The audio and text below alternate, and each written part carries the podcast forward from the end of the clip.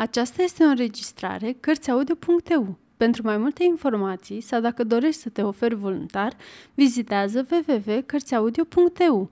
Toate înregistrările cărți audio punct e u sunt din domeniul public. Jane Austen, Mândrie și Prejudecată. Partea unu, capitolul paisprezece. În timpul cinei, domnul Bennett vorbi foarte puțin. După retragerea servitorilor însă, consideră că ar fi potrivit să facă puțină conversație cu musafirul său, drept care deschise un subiect ce părea să-i facă mare plăcere domnului Collins, spunându-i că avusese un mare noroc cu protectoarea lui. Atenția și considerația lui Lady Catherine de Bourgh față de dorințele și bunăstarea lui personale erau cu totul remarcabile. Domnul Bennett nu ar fi putut face o alegere mai inspirată. Domnul Collins se arătă foarte convingător în laudele sale. Subiectul făcut să aibă o atitudine și mai ceremonioasă decât de obicei și cu un aer foarte prețios declară că în viața lui nu mai văzuse o asemenea purtare la o persoană de rang înalt, atâta amabilitate și condescendență cât îi arătase lui Lady Catherine. Dumneaei avusese amabilitatea de a aproba ambele predici pe care el avusese onoarea să le țină în prezența ei. Îl invitase de două ori chiar să ia masa împreună la Rosings și trimisese după el sâmbăta trecută pentru a fi al patrulea la o partidă de cadril. El știa că mulți o considerau pe Lady Catherine orgolioasă, însă personal nu găsise la dânsa decât amabilitate. Ea îi se adresase întotdeauna ca oricărui alt domn. Nu se opusese în niciun fel ca el să frecventeze societatea din vecinătate, ori să-și părăsească ocazional parohia pentru o săptămână sau două pentru a-și vizita rudele. Dânsa binevoise chiar să sfătuiască sensoare cât mai curând cu putință, cu condiția să facă o alegere înțeleaptă. Îl vizitase chiar odată în umila sa casă parohială, unde fusese de acord în întregime cu toate modificările pe care ele făcuse, ba, în plus. Se oferise chiar să-i sugereze câteva lucruri, niște rafturi în dulap, la etaj. Sunt convinsă că se poartă așa cum trebuie și într-o manieră civilizată, spuse doamna Bennett, și pot afirma că este o femeie tare agreabilă. E păcat că doamnele de rangul său nu îi seamănă îndeajuns. Locuiește aproape de dumneavoastră, domnule? Grădina în care se află umila mea locuință e separată doar de o alee de Rosings Park, reședința senioriei sale. Parcă ați spus că e văduvă, nu-i așa? Are familie? Are o singură fiică, moștenitoare a proprietății Rosings și a unei averi considerabile. Ah, exclamă doamna Bennett, dând din cap. Înseamnă că are o situație mult mai bună decât uh, alte fete. Cum arată? E drăguță? Este într-adevăr o tânără încântătoare. Lady Catherine însă își spune că, după toate regulile adevăratei frumuseți, domnișoara de Borg le depășește cu mult chiar și pe cele mai frumoase reprezentante ale sexului său.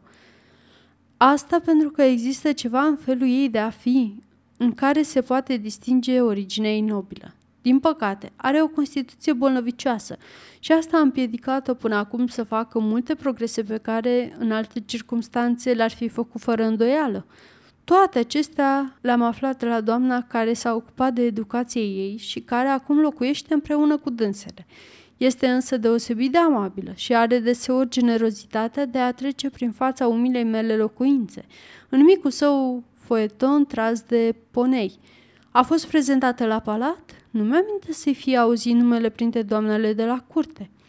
Starea proastă a sănătății o împiedică, din păcate, să locuiască la oraș. În felul acesta, cum eu însumi îi spuneam lui Lady Catherine într-o zi, lipsește curtea britanică de cea mai strălucitoare podoabă a sa. Senioria sa a fost încântată de idee și vă puteți închipui cât sunt de fericit de fiecare dată când am ocazia să fac asemenea discrete complimente, ce sunt întotdeauna pe gustul doamnelor. Nu o singură dată am spus în prezența lui Lady Catherine că e fermecătoare, că fermecătoarea sa fiică pare născută pentru a fi ducesă, iar cel mai de preț rang, în loc să-i dea importanță, ar fi el înnobilat prin persoana sa. Acestea sunt micile atenții care îi plac senoriei sale, iar eu mă simt întotdeauna dator să îi le acord. Judecați așa cum trebuie, spuse domnul Bennett, și trebuie să fiți un om fericit, întruncât posedați talentul de a măguli cu delicatețe. mi-e permis să întreb dacă aceste plăcute atenții vin într-un impuls de moment sau sunt rezultatul unui studiu anterior. Ele izvorăsc de obicei într-o situație de moment și, deși mă amuze de multe ori că născocesc și să aranjez asemenea mici și elegante complimente, sunt întotdeauna dornic să le dau un aer cât mai spontan cu putință. Așteptările domnului Bennett se adeveriseră. Vărul său era pe cât de absurd îl crezuse. L-a amuzat, trebuie să-l asculte, păstrându-și în același timp seriozitatea și, în afara unor ocazionale schimburi de priviri cu Elizabeth, nu simțea nevoia de a-și împărtăși plăcerea cu cineva. Până la ora ceaiului însă, doza îi fusese suficientă, iar domnul Bennett se arătă fericit să-și conducă musafirul înapoi în salon, iar după ceai să-l invite să citească doamnelor cu voce tare.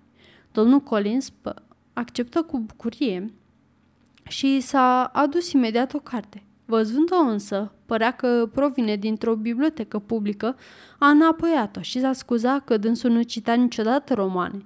Kitty căscă ochii mari, iar Lydia scoase o exclamație de uimire.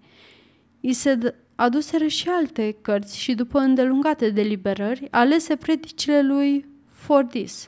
În timp ce deschidea cartea, Lydia prinse să caște și, înainte ca dânsul să fi apucat să citească măcar trei pagini, cu o solemnă monotonie îl întrerupse. "Știi, mamă, că unchiul Philips se gândește să-l dea afară pe Richard? În cazul acesta îl va angaja colonelul Forster. Mi-a spus chiar mătușa sâmbătă trecută. Mâine am să mă duc la Meriton ca să aflu mai multe despre asta și am să întreb când se întoarce domnul Denis în oraș."